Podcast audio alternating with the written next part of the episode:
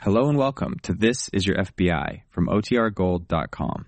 This episode will begin after a brief message from our sponsors. The Equitable Life Assurance Society presents This is Your FBI.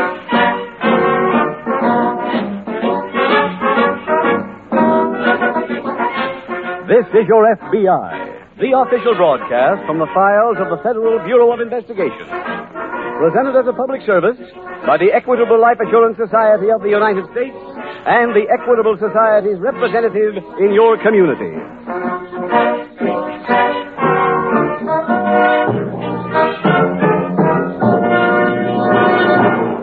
In the Equitable Life Assurance Society of the United States, nearly four million members are banded together to build better futures for themselves and their families. Their reasons for becoming Equitable Society policyholders are many, but certainly among the most unselfish and far-sighted Equitable Society members are those parents who have seen the wisdom of an Equitable Education Fund. Fathers and mothers, in just 14 minutes, the Equitable Society will tell you how to make sure that your children get the funds necessary for the education you want them to have through an Equitable Education Fund.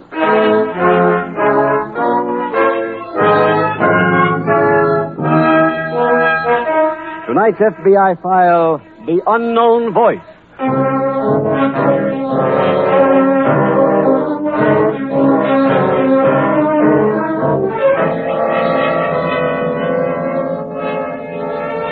There are many serious crimes that violate the 120 different statutes under the jurisdiction of the Federal Bureau of Investigation. It is a matter of record and of performance that the members of your FBI work as hard to apprehend one type of criminal as another. But in addition to being law enforcement officers, special agents are human beings with the same set of emotions as any decent citizen. And so it is not surprising that the two most venal crimes, kidnapping and extortion, are investigated not only with a trained mind, but with the sympathetic heart. Most crimes have a suddenness to them. The criminal determines when he will commit them, he commits them, and they are over. Not so, though, with kidnapping and extortion. They are crimes of torture, for the victim of no other crime knows the terror, the constant nerve shattering terror that comes with waiting for the kidnapper's next ransom note or the extortioner's next telephone call. Hours become eternities, and under the unrelenting pressure, one thing becomes certain something has to give.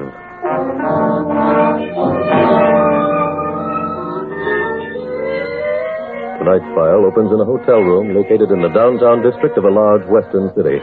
A well dressed gray haired man sits reading the morning paper.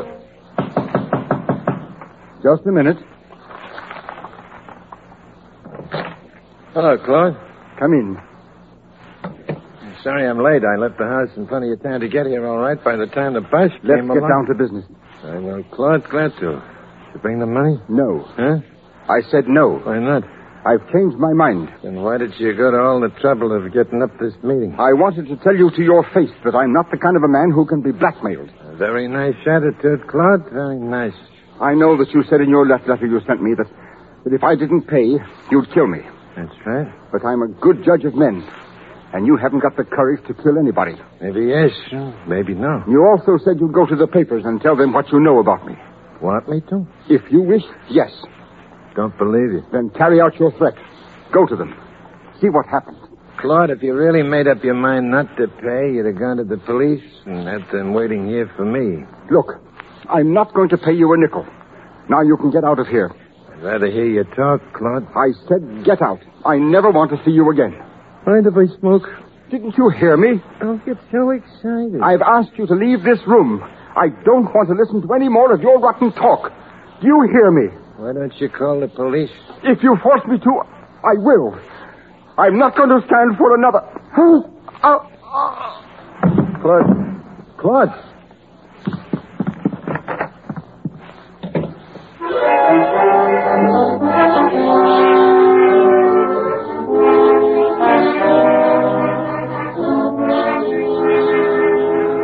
A short time later, at the local FBI field office, Special Agent Jim Taylor and Agent Paul Morrison are sitting in a small office listening to a record.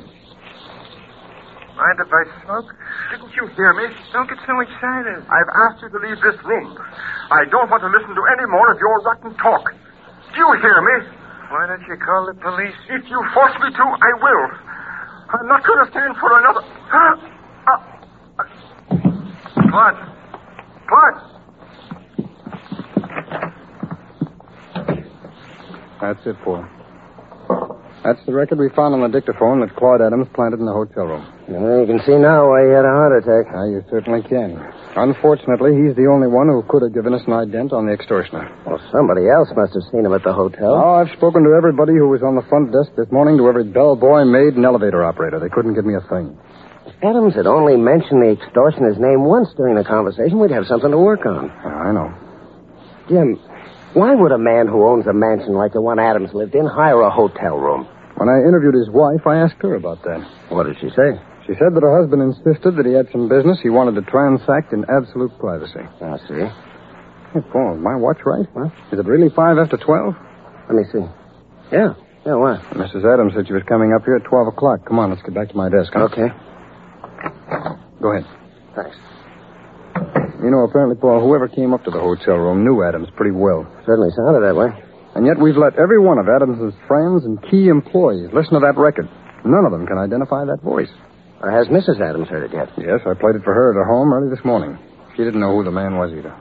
Must have been pretty tough for her to listen to that record. Yeah, yeah, it was. That's why she wanted a couple hours rest before she came up here. I see. Hey, there she is. Hello, Mr. King. Oh, I'm sorry to have kept you waiting, Mrs. Adams. Oh, uh, Mrs. Adams, this is Agent Morrison. How do you do? I'm afraid we still have no word for you on who the extortioner was, Mrs. Adams. Is there anything I can do to help you? Well, yes. You see, we think it's very possible that whoever was trying to blackmail your husband might turn to you now. So there is one way you could help us. How? If either of these people should contact you, please call us immediately. Oh, I will. I will. Oh, that's fine. Now, Mrs. Adams, I, I think you'd best go back home and get some more rest. If you like, I'll walk you to your car.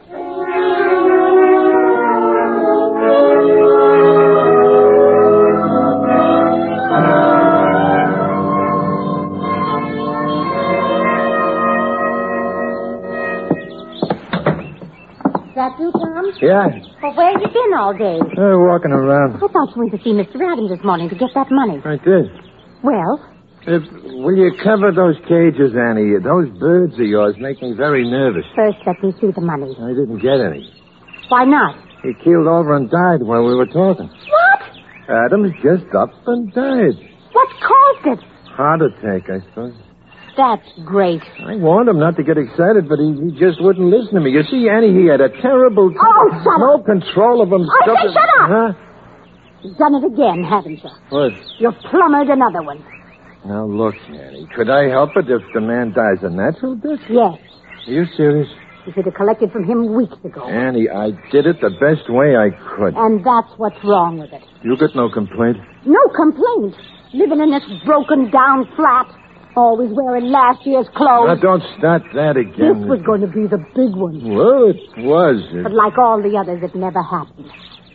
Uh, things aren't too bad, Annie. I, I can always go back to the plant and get my job back. That doesn't get us out of here. I, I know. Then I'm going to think of something that will.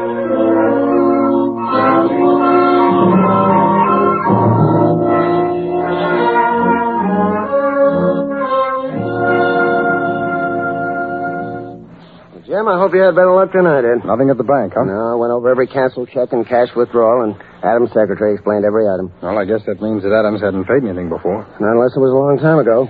We went over his business and personal checks for the past six years. Well, I found out something about the extortioner. Oh? I don't know how much it'll help us, but he comes from New England. How do you know that? While you were out, I listened to the record again. I, I thought I noticed something about the man's accent, I see. so I called Joe Harrison in to listen to it. He used to be a professor of speech at State University before he became a special agent. Huh, I didn't know that. I didn't either, but it was in the vocation and avocation file. Well, how did Joe know the man came from New England? Well, he told me, but, well, frankly, it was a little too complicated for me to remember. I see. It has to do with things like the primary accents being placed on the first syllable in certain words, the New England A being flatter and having a nasal quality. Okay, I'll, I'll take his word for it. Did he tell you anything else about the man? Yes, he said it uh, sounded to him as if the blackmailer was in his late 50s, early 60s. Making him approximately the same age as Mr. Adams. That's right. Ah, it's beginning to look like another one of those heavy cases. Yeah, I'll be surprised if it isn't. Where do we go from here, Jim?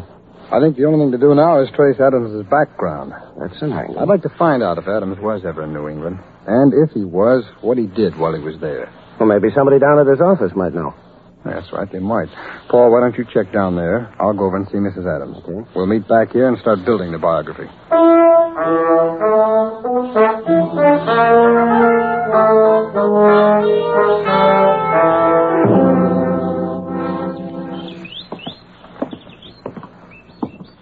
Annie, What is it? about the canaries. Well, Is there any way they can be told that they don't have to sing all the time? I like to hear them sing. Oh. Well, I'm going over to the plant this morning and see about my job. You may not have to. Why not? We might still get that money from Adams. How can we do that? I wrote Mrs. Adams a letter last night. Annie, he's dead. She isn't. I don't get it. Well, if it was going to be worth ten thousand dollars to him to keep his name out of the papers, I figured it ought to be worth that much to her. Keep the dead man's name pure. Oh. I'll find out right now whether she's going to pay or not. What did you say in the letter? About the same thing you had me write in that first letter. I told her what we knew about her husband, how you and he had. Hello? Hello, Mrs. Adams. This is the lady who wrote you the letter. Oh, Mrs. Adams? yes. Oh, I thought you hung up. No, no, I'm still here. Have you made up your mind yet? You mustn't go to the newspapers. That's easy to arrange. I have the money for you. Good. Wrap it in a sheet of newspaper Yes? and leave it at the foot of the statue of Abraham Lincoln in the park When? in an hour. All right. And I'm warning you, no tricks. Oh, I understand. I'm coming for the money alone. If I don't return home within an hour, my husband will see to it that Claude Adams' name is on every front page in the city.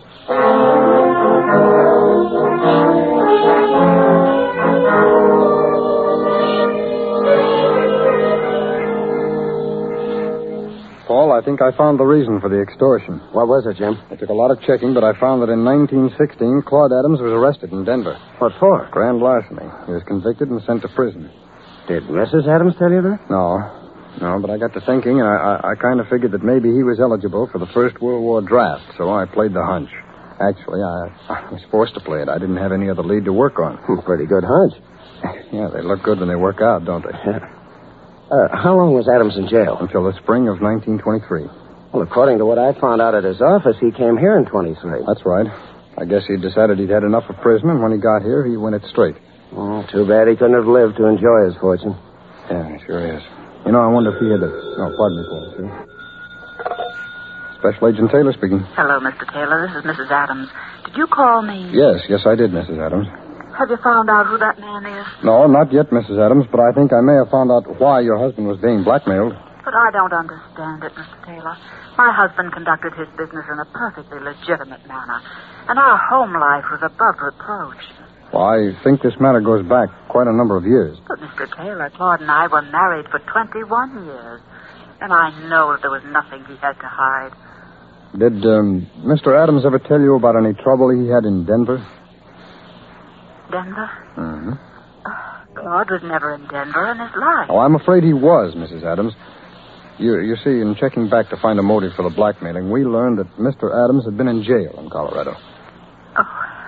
We got that information from the official record. You don't have to let anyone else know about it, do you? No, no, of course not.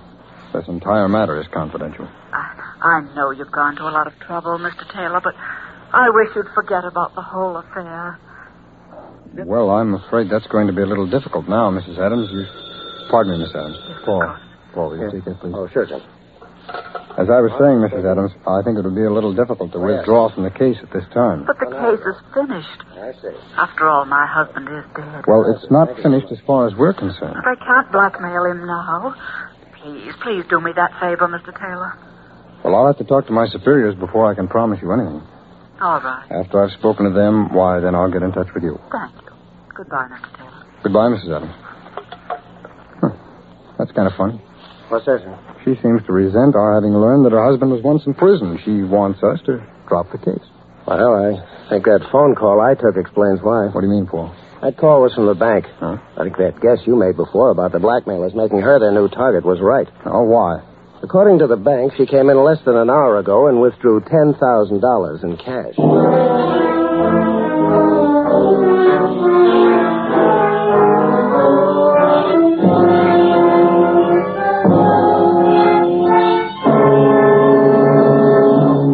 We will return in just a moment to tonight's case from the files of your FBI. From scores of ivy covered towers, the bells of our colleges have summoned young America back to the lecture halls and libraries. Now, for a moment, let's forget the current crop of college students and consider the boys and girls who will be members of the class of 1959 or 65 or 69. Jim, how about that boy of yours? What class will he be in? Well, uh, class of 66 or 67, I guess, Mr. Keating. Boy, that'll be a great day for me when he enters my old college. If that's the way you feel, Jim, why not make sure that your son really does get the chance to go to your college? Make sure by starting an equitable education fund right now. An equitable education fund? Yes. What's that? It's a plan offered by the Equitable Life Assurance Society to make certain that your children get the funds necessary for the education you want them to have, regardless of what happens to you. Here are three things about the plan you should consider. First, you start when your children are young and spread their educational costs over 10 or 15 years instead of taking a licking in four. Second, when your boy or girl is ready for education, the money is ready and waiting for him right there in the Equitable Education Fund. Third, this equitable plan works whether you live or die. If you are totally or permanently disabled, the fund continues to build up without any further payments. If you die, the education fund becomes fully established immediately. Well, it, it makes sense to me. I suppose the man to see is an equitable society representative. Right, Jim. Get in touch with an equitable man soon, or send a postcard care of this station to the Equitable Life Assurance Society. That's the way to make sure that when the college bells are ringing for the class of 1959 or 65, your boy or girl will be there to answer the call.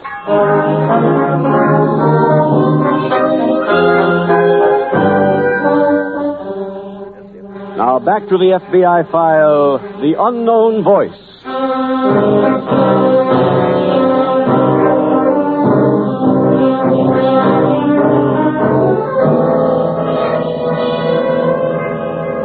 The Federal Bureau of Investigation cooperates in bringing this series of crime prevention programs to you for a number of reasons.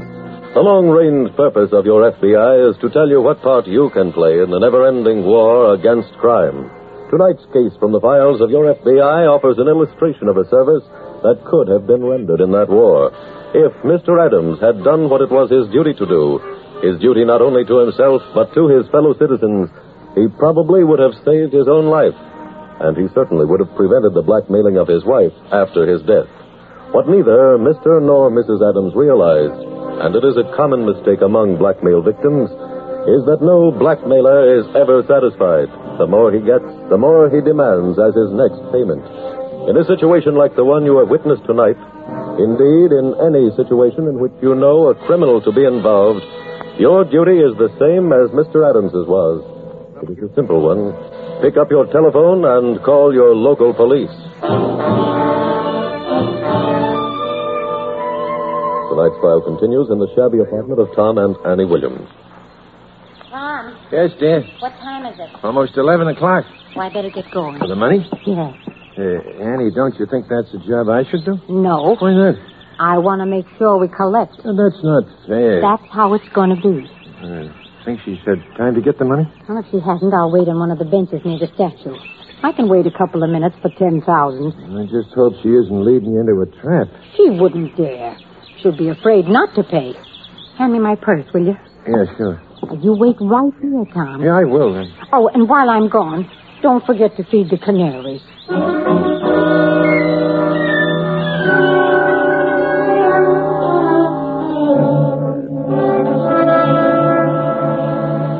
Paul, you were right. Oh, did you see Mrs. Adams? Yes, she finally admitted the blackmailers had contacted her.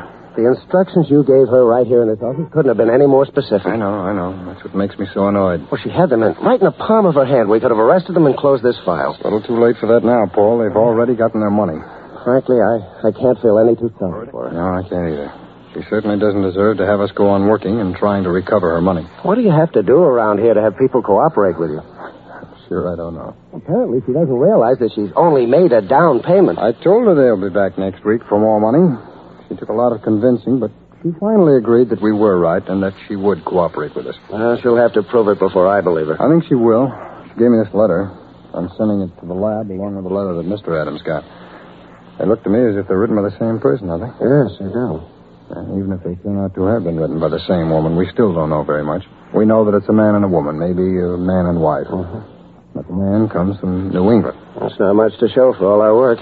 Well, what do we do next, Jim? Wait for the lab to send back a report. But in the meantime, let's keep checking on Adams' background.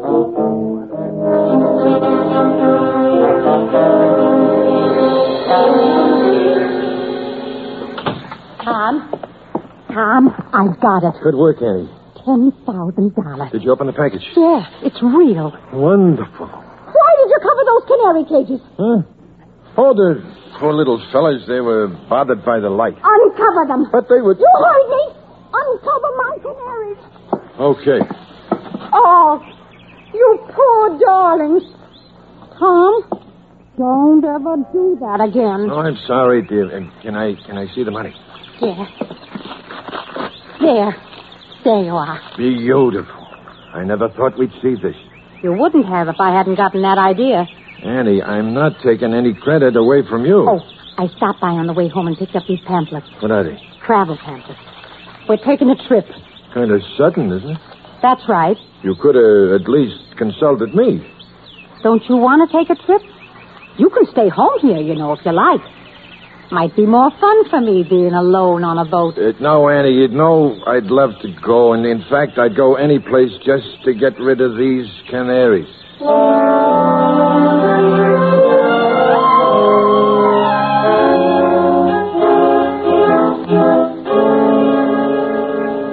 Oh, Paul, I found another piece of the puzzle while you were out. Oh, where does this one fit, Jim? Well, the first thing that came in was the report from the lab. There were no latent fingerprints on the letter. But the lab said both letters were definitely written by the same woman. Well, it's kind of a small piece. Yeah, it merely confirms what we thought. But the big piece came when I called the prison in Colorado where Adams had done his time. What'd you call them for, Jim? Well, come on. Let's walk down to the teletype room. I'll tell you the rest on the way. Go ahead. Okay. Thanks. Uh, I wanted to find out how many men who were in jail with Adams came from New England. Say, I never thought of that. The blackmailer could have easily been in jail with him. Yeah, Ah, well, the warden checked back through the records and found there were seven prisoners from New England serving time coincidentally with Adams. I wired Washington and gave them all seven names. Well, let's hope we get a break with this angle. Yeah. Well, Uh, Charlie, Yes, sir. has anything come in for me from Washington? Yes, sir. It just came in. I was going to bring it over to your desk. Here it is. Thanks, Charlie. Mm, helps a little, Paul. What does it say? Two of the seven are back in jail, two are dead, and the report on the other three is whereabouts unknown. Let's get to work and try to find out where those three men are.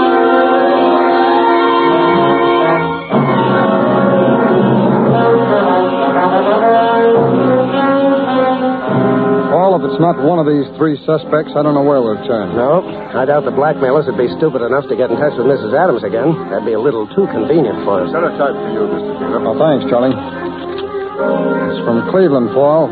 One of the suspects, George Jackson, owns a grocery there. That clears him. One down and two to go.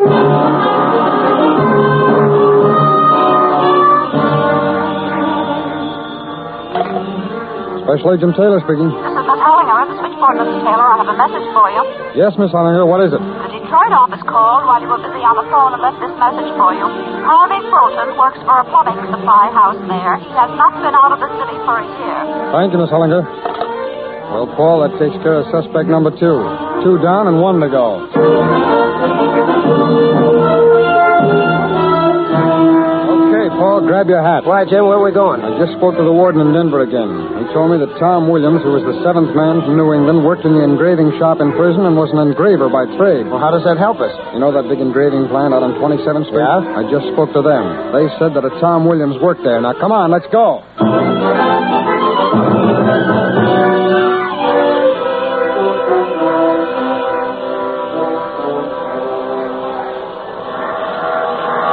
Hey, big crowd out today. Now, Oh, sure. A lot of people are going to get on that boat. I hope the ocean don't get too rough. Oh, don't worry about that. No, I'm not worrying about it. I'm just hoping. We got pills you can take if you feel sick. Oh, that's good. I just hope the canaries are happy with Mrs. Angelo. Take good care of them. Did you call up and tell him to stop delivering the papers? I told you twice I called up. I also called up about the milk. Well, come on. We might as well go up onto the boat. What about our bags? The man said he'd put them in our rooms, didn't he? Yeah, oh, yeah, that, that's right. Get the quarter out of the pocket money I gave you. Yes, sir. Let me know when you run short, and I'll give you some more. Yes, sir. Oh, I guess this man here wants our ticket. Hold this package while I look in my purse. Yes, Annie. I'm afraid you two won't be making this trip. Huh?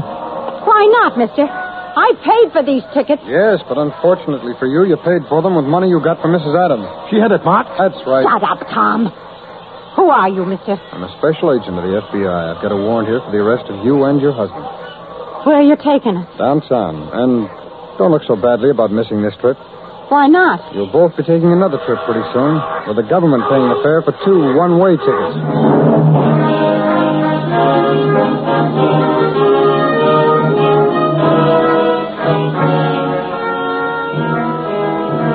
Tom and Annie Williams were tried and convicted for violation of the federal extortion statute. Each was sentenced to a 10 year term. Tom Williams is a fairly common name, but the two special agents of your FBI knew that the Tom Williams who had been in prison in Denver and the Tom Williams who had worked at the engraving plant were one and the same man. His employment record at the plant showed that he had quit the week before, but it also showed that his birthplace and date of birth checked exactly with the information in the Denver prison records. When the special agents found that Mr. and Mrs. Williams had fled from their apartment, they checked all transportation agencies. One of them revealed that a Mr. and Mrs. Williams had purchased space on a steamship for Alaska and had paid for it in cash. Waiting for them to arrive at the pier was a simple matter. But then, as you have seen, that is the only thing about tonight's case from the files of your FBI that was simple. Thus, your FBI not only ended the careers of two blackmailers, but also ensured the fact that the knowledge that he was an ex convict would remain buried with the man we have called Claude Adams.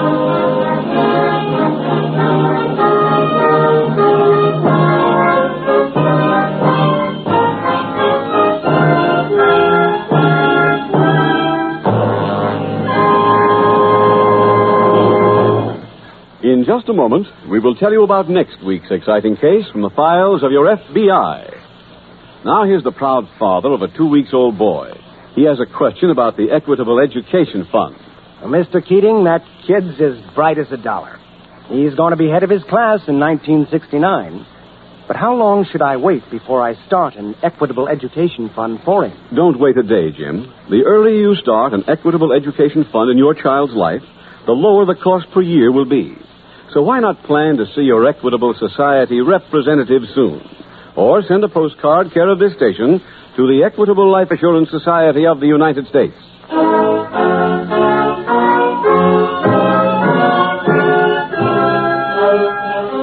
Next week, we will dramatize another case from the files of the Federal Bureau of Investigation, a case exposing the intricate manipulations of a long sought fugitive. Its subject, Crime on the High Seas. Its title, The Phantom Mine.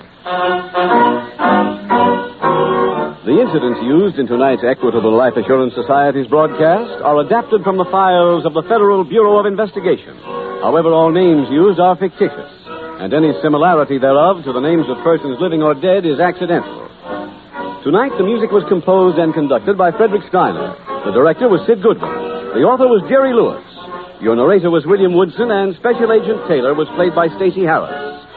This is Your FBI is a Jerry Devine production. This is Larry Keating speaking for the Equitable Life Assurance Society of the United States and the Equitable Society's representative in your community, and inviting you to tune in again next week at this same time when the Equitable Life Assurance Society will bring you another thrilling story from the files of the Federal Bureau of Investigation. The Phantom Mine on This Is Your FBI. This is ABC, the American Broadcasting Company.